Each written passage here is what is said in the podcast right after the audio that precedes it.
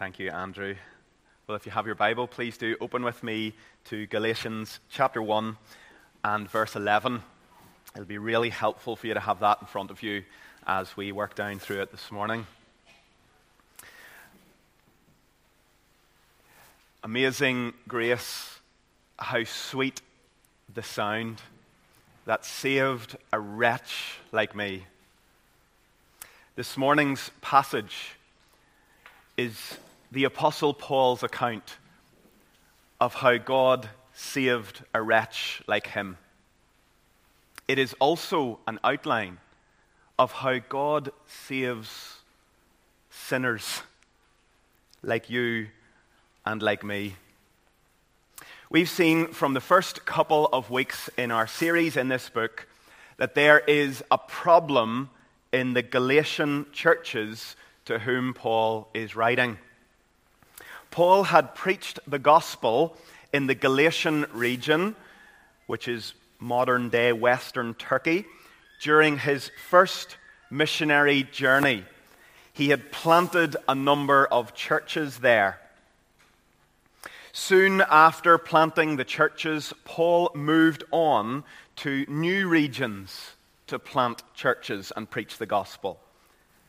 And after Paul moved on from Galatia, a certain group of so called Christians from a Jewish background came to Galatia or rose up from within the Galatians and started to preach a different gospel to the one Paul preached.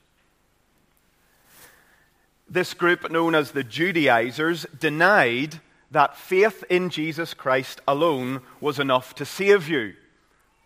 They preached that to be truly right with God, you had to add to Christ's work obedience to the Old Testament law of Moses and adherence to Jewish tradition.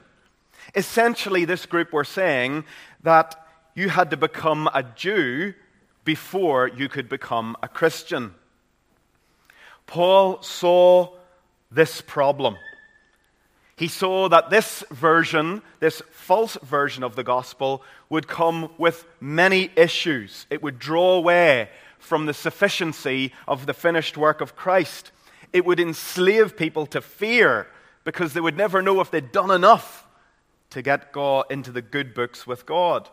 So Paul writes to the Galatians to address this issue of a false gospel and to call the Galatians away from that false gospel onto the true gospel path.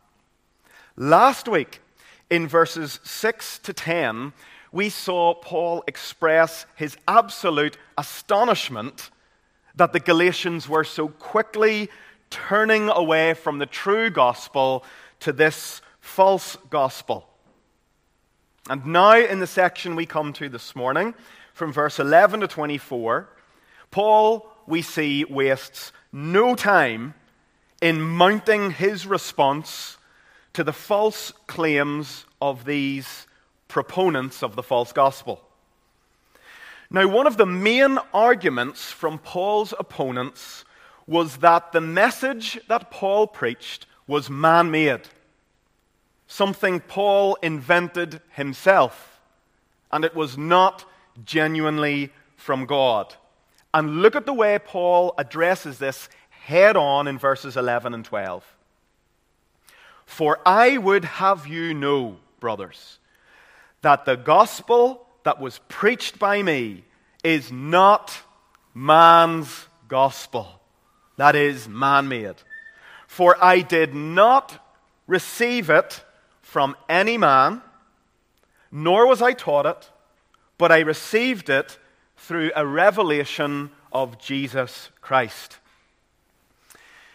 Now, some of you know that for the past couple of years I've been completing a theological degree. One of the things that all of my professors have said anytime I'm asked to write a paper is this always state your main argument clearly at the head of your work. They call it a thesis statement. Make your statement, make your claim, make your argument crystal clear right at the start, and then make your paper essentially evidence that substantiates your claim. Verses 11 and 12, these are Paul's primary argument in the first section of this letter. His gospel that he proclaims is not man made, it is God's gospel. Then in verses 13 to 24, he proceeds to substantiate his argument from history. That is, from the facts of his own autobiography. What he's doing is he's saying to the believers and everyone in Galatia listen to my story. Hear how I was totally opposed to this gospel at one point in my life. And hear of how God in His grace broke in and changed everything. And let this, my story, be evidence to convince you that this gospel is not something that I've made up. It is something that finds its origins in God. And what we have here then in verses 13 to 24 is a real gift. We have the Apostle Paul in these verses sharing his testimony, his story of how he was transformed by the grace of God and converted from being an opponent of the gospel to being an embracer of the gospel. And so there's a few angles we could come at this passage this morning, but what I want to do is take the time this morning to reflect on Paul's testimony, to experience the power of it. And I want us to learn three lessons from Paul's conversion story on the nature of Christian conversion in general. Now, we can do this because though every Christian's specific story of conversion is different. The general plot line of how we are saved is the same for all of us. Now, the goal in our reflection this morning on Paul's conversion is that we would remember again that God's work in our lives is not something man made. Not something that started with us, but something that found its origins in God. And we need this reminder all the time because we can forget the amazing nature of grace all too quickly. So, this is here to help us rediscover our wonder so that by the end we'll be saying, Amazing grace. So, three lessons on the nature of conversion from Paul's testimony. Lesson one By nature, we are all rejectors of the gospel of grace. This is precisely where Paul begins as he begins to share his story in verse 13. He reflects here on what he calls his former life in Judaism. Paul was by birth Jewish. He was a passionate legalist who believed that if he was devoted, devoted enough to the Old Testament law of Moses, he could earn his way into the good books with God at this stage in his life before his conversion, he was totally opposed to the Christian gospel that claimed people, sinners, could be made right with God through faith in Jesus Christ alone, apart from obedience to the Mosaic law. That gospel enraged Paul. The idea that there were people saying that Jews and Gentiles could be made right with God by just trusting Jesus and not obeying the Old Testament laws and cultures and traditions of the fathers, that's going to cause people to play fast and loose with the law. And Paul hated it. In fact, he gives here three statements that show how committed he was to his Judaism and how opposed he was to the gospel of grace that we could be made right with God through faith in Christ. First statement, verse 13. He said, I, back then, I persecuted the church of God, and I violently tried to destroy it. Now, we have a treat in that we can turn back to Acts 8 and 9 and read of Paul in his pre conversion life. We read there that Paul was one of the ones who approved Stephen's execution.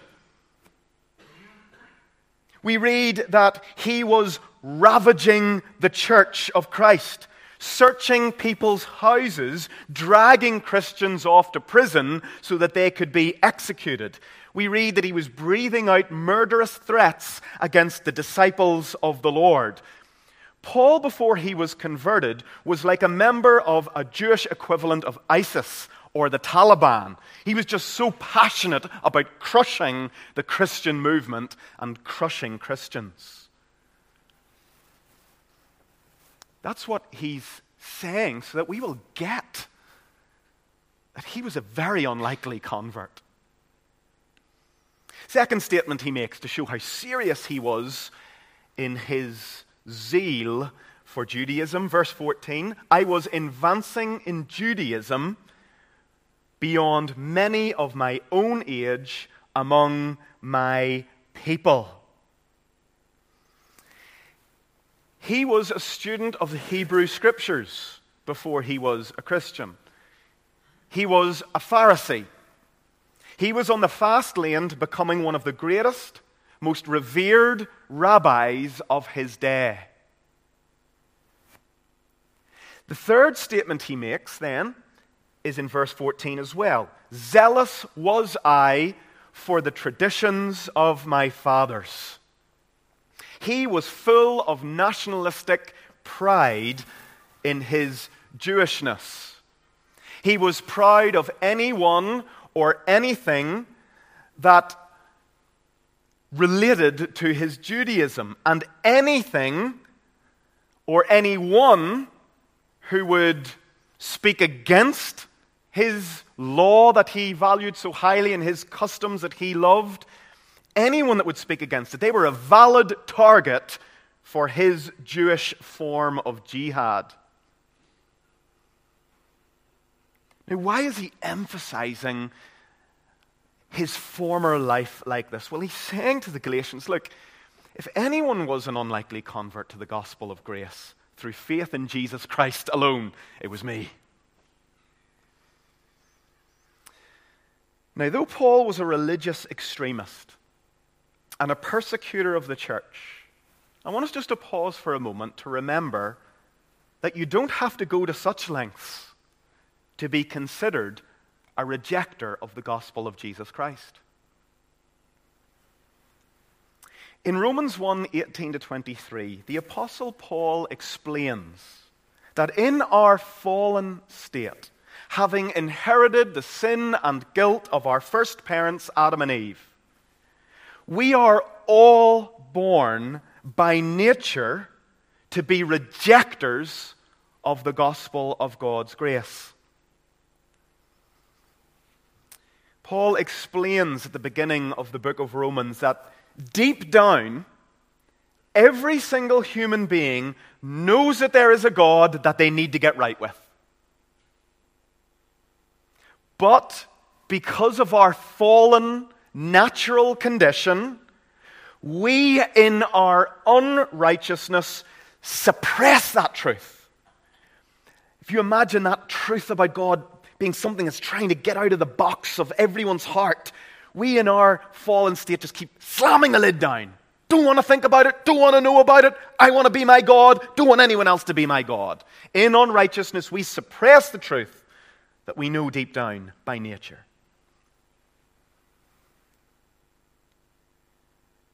Paul, elsewhere in his letters, describes this natural state that was each of our natural states before conversion. And he uses lots of different word pictures to try and communicate this natural state of being a gospel rejecter.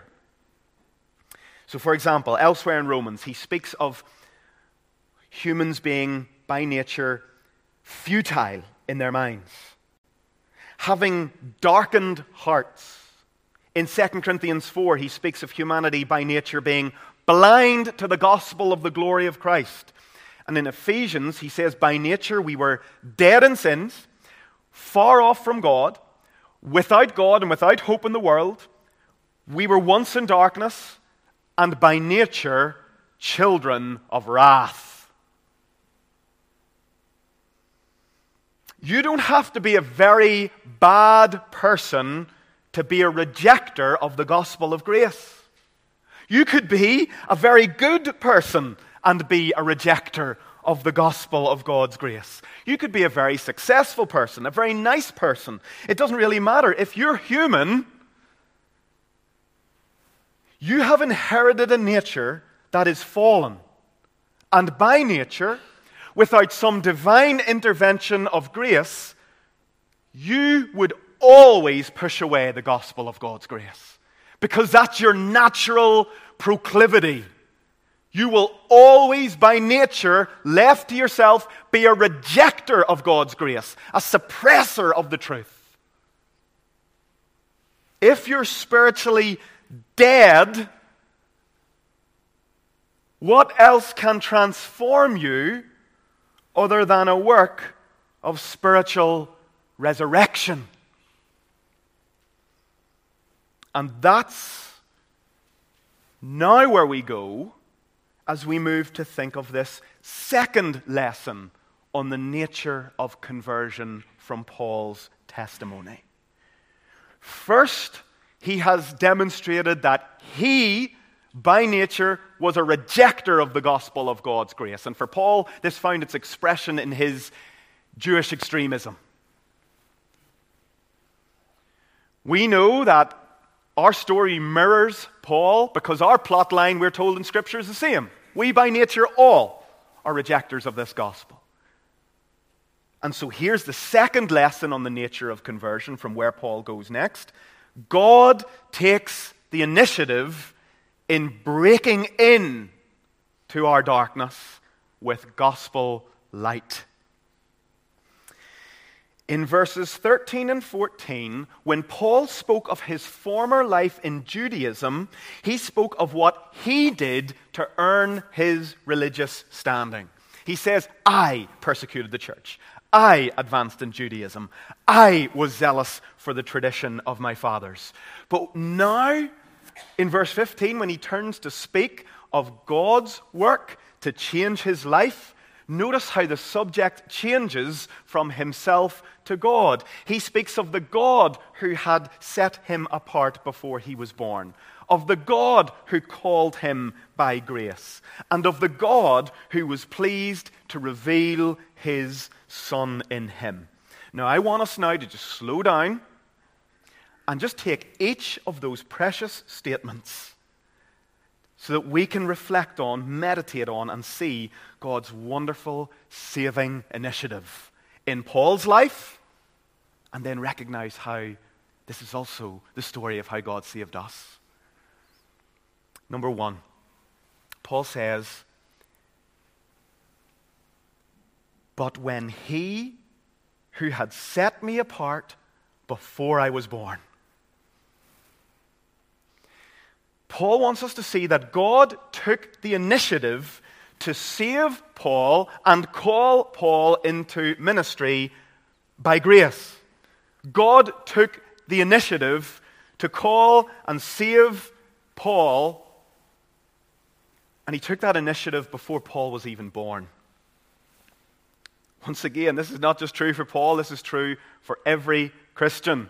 And in Ephesians 1 3 to 5, Paul unpacks this more fully. He writes there, He chose us in Him. So that's God the Father chose us in Christ before the foundation of the world, that we should be holy and blameless before Him. And then he goes on to say, according to the purpose of His will, to the praise of His glorious grace.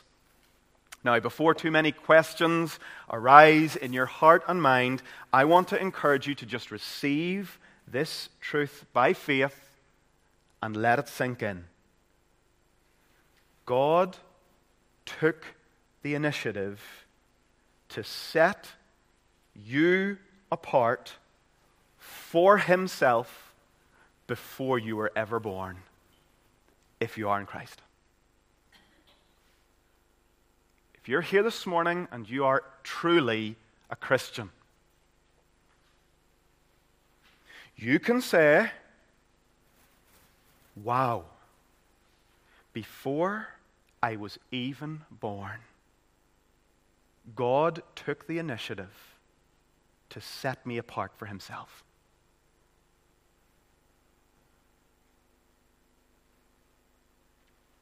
I contributed nothing to that decision. God didn't look down the corridors of the future way back at the beginning of time and see that I'd be really good and that I would choose him, and then on that basis, he chose me. No, because that would put the foundation of your salvation in yourself. That you were smart enough to choose him. No, this is what we call unconditional election. He chose us in Christ before the foundation of the world according to the purpose of his will. This is so that God would be praised for his glorious grace. He gets all the glory because he initiated that choice. It didn't come from anything in me, it came from everything in him. And I want to invite you just to let that truth humble you deeply.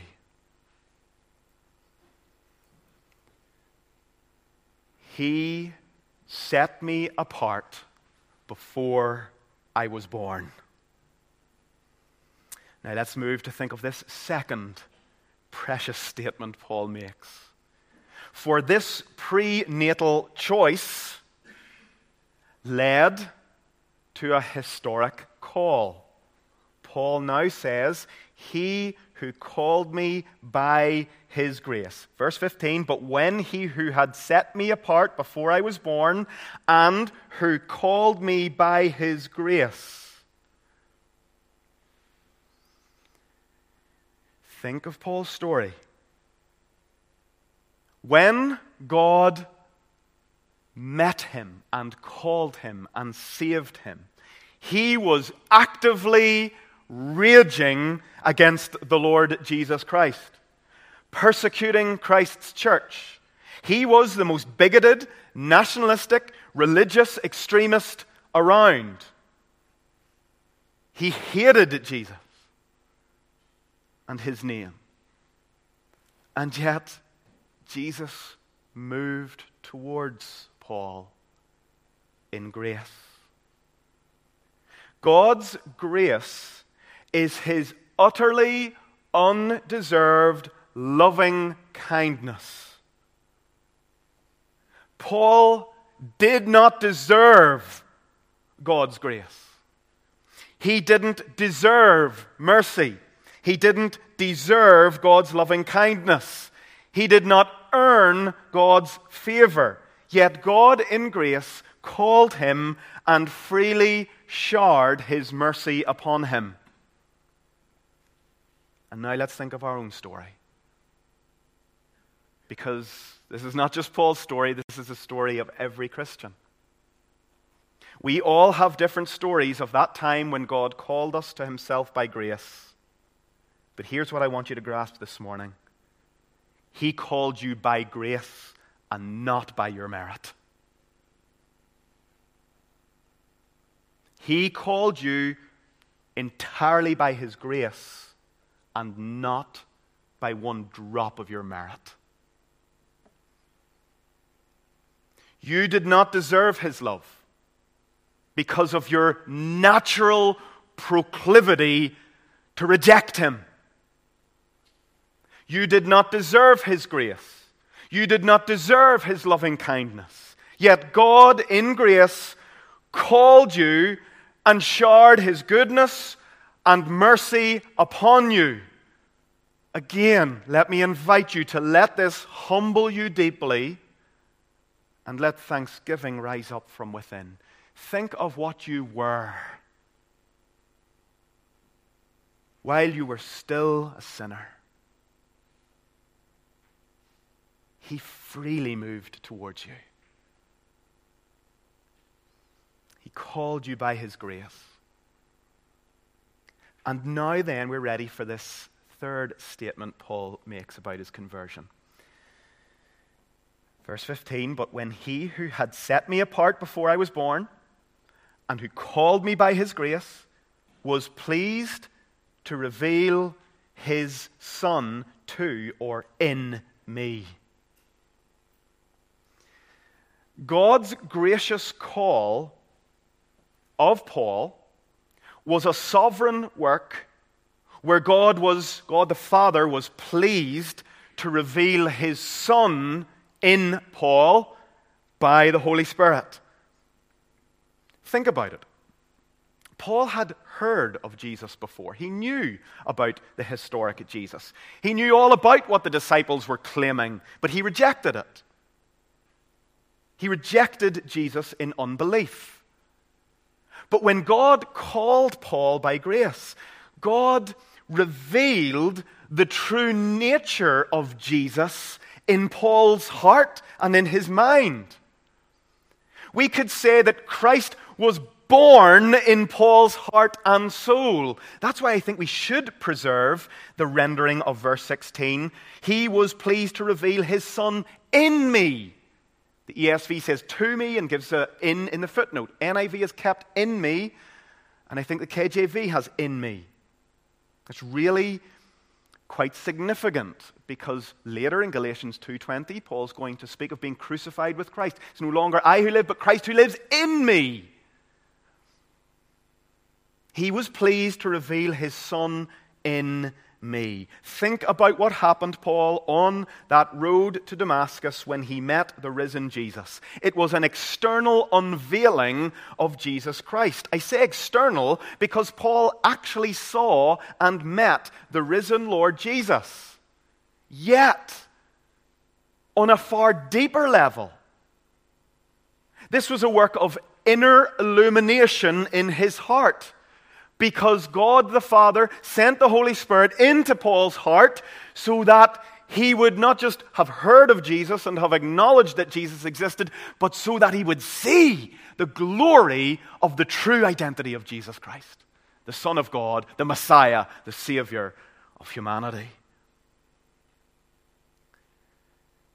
Paul's conversion was a work of inner illumination in his heart so that that heart that was once shrouded in darkness would be flooded with light. And once again, this is not just Paul's story. This is our story. Paul said this in 2 Corinthians 4 6. For God, who said, Let light shine out of darkness, has shone in, did he say my heart? He said, In our hearts He's writing to Christians. God, who said, Let light shine out of darkness, has shone in our hearts. He's shone in my heart on the road to Damascus. He's shone in your hearts when you saw the glory of Christ.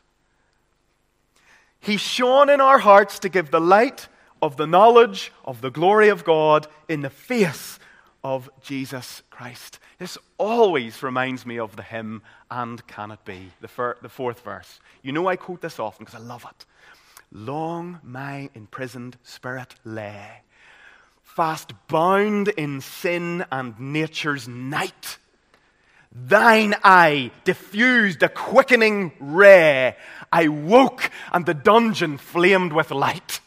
My chains fell off. My heart was free. I rose, went forth, and followed thee. That's our story. Why did God do this for us? Well, Paul tells us in verse 16 simply because he was pleased to do so. Look at what he says when God was pleased to reveal his Son in me.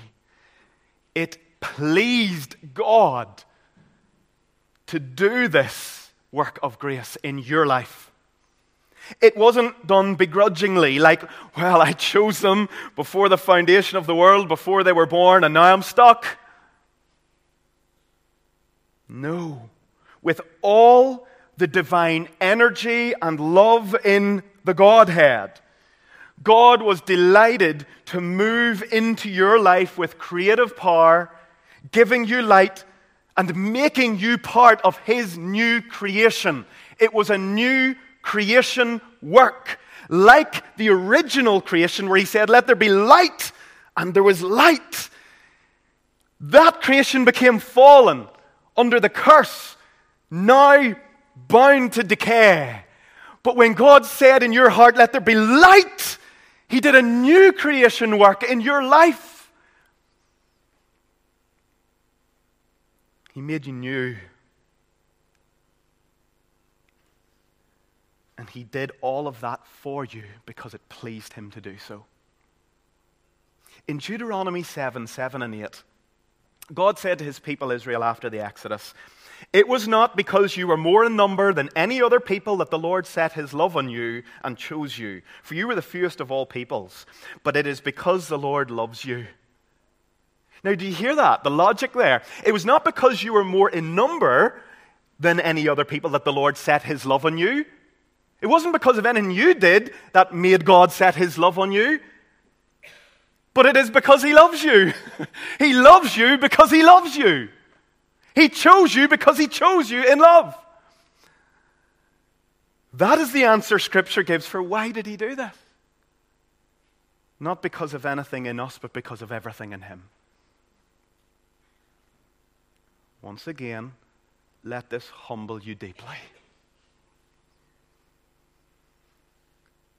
And let me just ask you this Has everything I've just explained happened to you? Have you seen the glory of Christ? Has Christ been born in your heart? Or have you been born again, created anew in Christ Jesus? If so, Where's your thankfulness?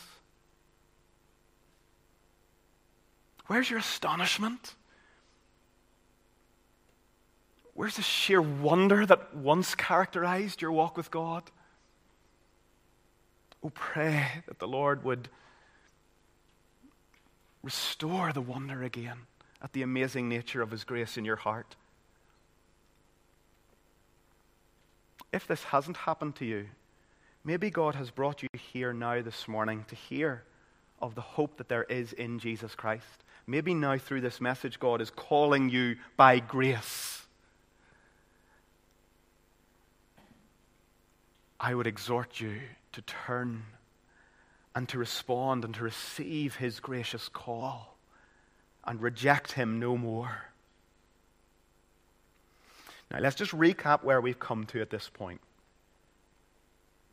I've said we're trying to identify three, nature, three uh, elements of the nature of conversion from Paul's testimony.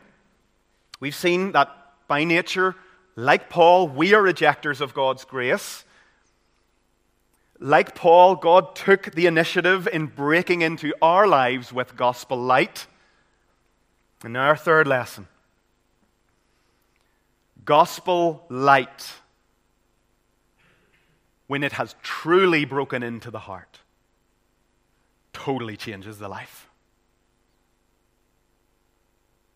In verse 16, Paul said, God was pleased to reveal his Son in me in order that I might preach him among the Gentiles. Paul says essentially here, my life is now all about him. True gospel impact brings true gospel transformation. Let's not lower the bar on true conversion. Let's acknowledge progressive sanctification, yes, but let's not lower the bar on true conversion. True gospel impact brings true gospel transformation. Paul explained in 2 Corinthians 5:15 that Christ died for our sins so that we would no longer live for ourselves but we would live for him.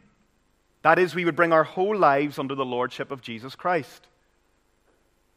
How this works in out in our lives, it works itself out in many ways. The life lived under the lordship of Christ.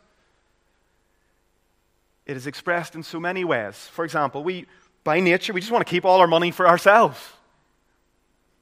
But now, because He's our Lord, we relax our grip and we give generously to kingdom work, to our local church.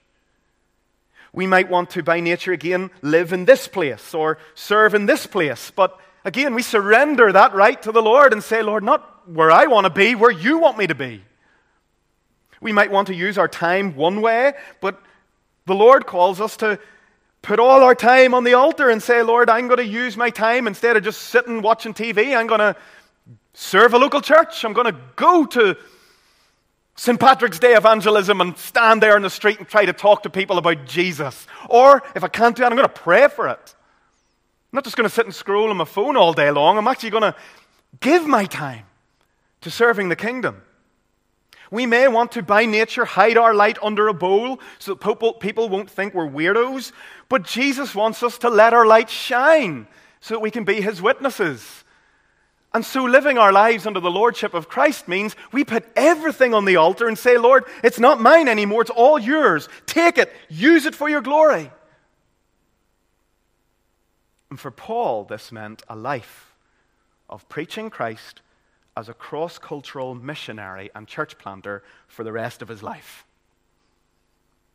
Look at how he accounts in verse 17 how he went into Arabia, that's modern day Saudi Arabia, and then he went back to Damascus. Then in verse 21, he speaks of going into the regions of Syria and Cilicia.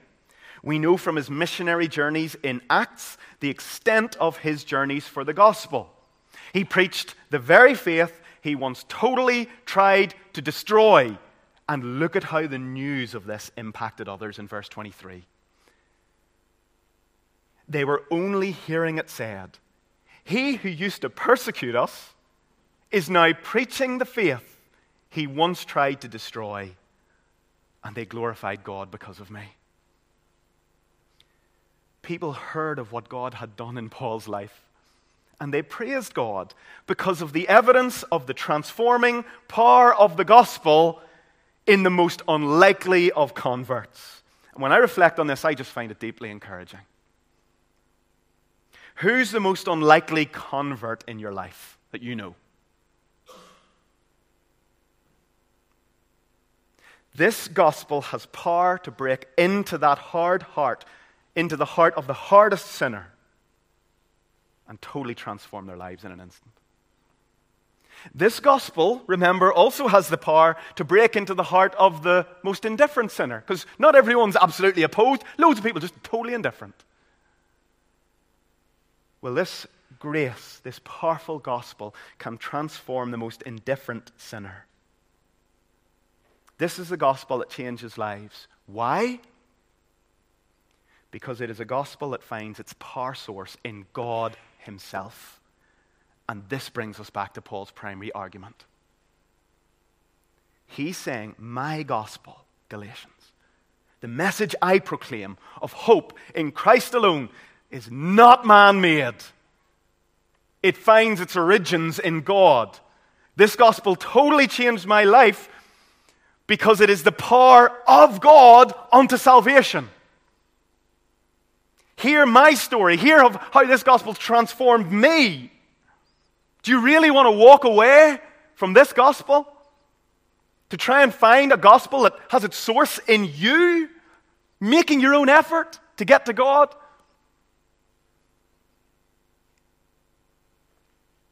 In closing, when we reflect on what Paul is doing here, we see that he is simply bearing witness to what God has done in his life. That's what this passage is. What did Jesus call his disciples to do just before he departed this earth to go back to heaven. He said, You're going to receive power from on high, and you will be my witnesses. I find this really encouraging. We're not all called to be super theologians who can articulate the finer points of doctrine. But we are all called to be witnesses. Witnesses to the work of God in our lives. And any of us can do that if we are in Christ. We can share our story. And so, what I want to leave you with this morning is just an encouragement to essentially follow Paul's example. Share your story with people of how grace has met you and changed you, how God in His grace has met you and changed you. In the midst of it, clearly explain the gospel that God saves you by grace through Christ. Pray this week for opportunities to share your story, to be a witness. Be eager and ready to do so. John Newton, the 18th century author of the hymn that I began with, Amazing Grace, was a man who, after his conversion, did this in a very simple way. If ever there was an unlikely convert, it was Newton. He was a human trafficker. He was a rough and ruthless man. If there could be a human who had no compassion in their hearts, Newton was that man. He had absolutely no desire for God in his former life. He was a seafarer, and once on the sea, experienced a massive storm. It scared the life, life out of him. And he said for the first time in his life, he breathed out a desire for mercy. That was the start of God breaking into his life and changing him completely.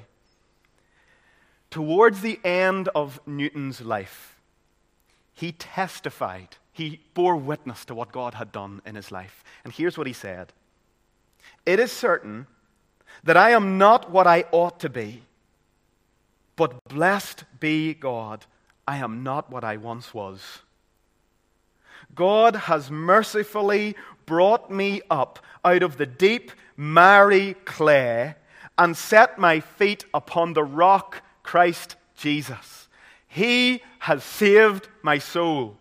And now it is my heart's desire to extol and honor his matchless, free, sovereign, and distinguishing grace, because by the grace of God, I am what I am. It is my heart's great joy to ascribe my salvation entirely to the grace of God. And now, although my memory's fading, I remember two things very clearly. I'm a great sinner, and Christ is a great Savior. Let's pray.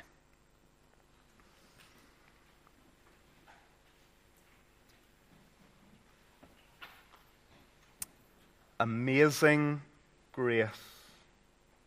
How sweet the sound that saved a wretch like me. Father, thank you for this plot line of how you save sinners. Set apart by grace before we were born called by grace in history, transformed by grace throughout the rest of our lives. It was grace that caused our hearts to fear, and it was your grace that took that fear away. Thank you, Lord.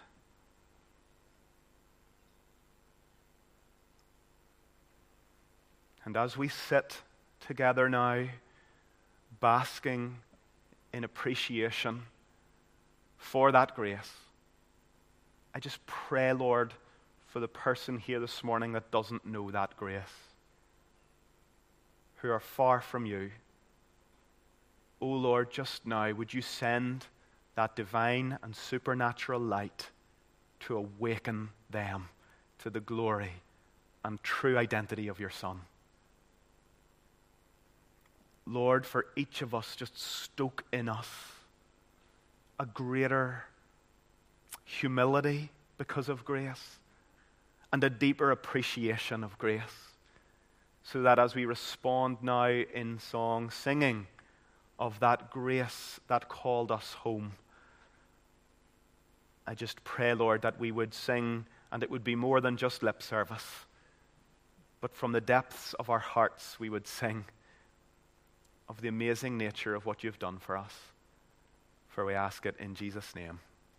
Amen. Amen. Well, let's respond by singing of the Lord's grace together.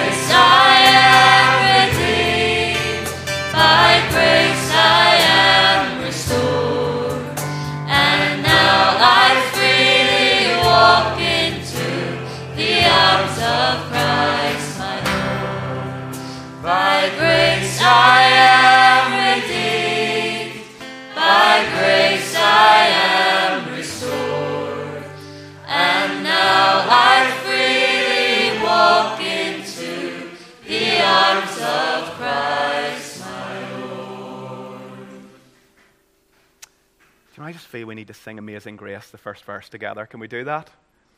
Amazing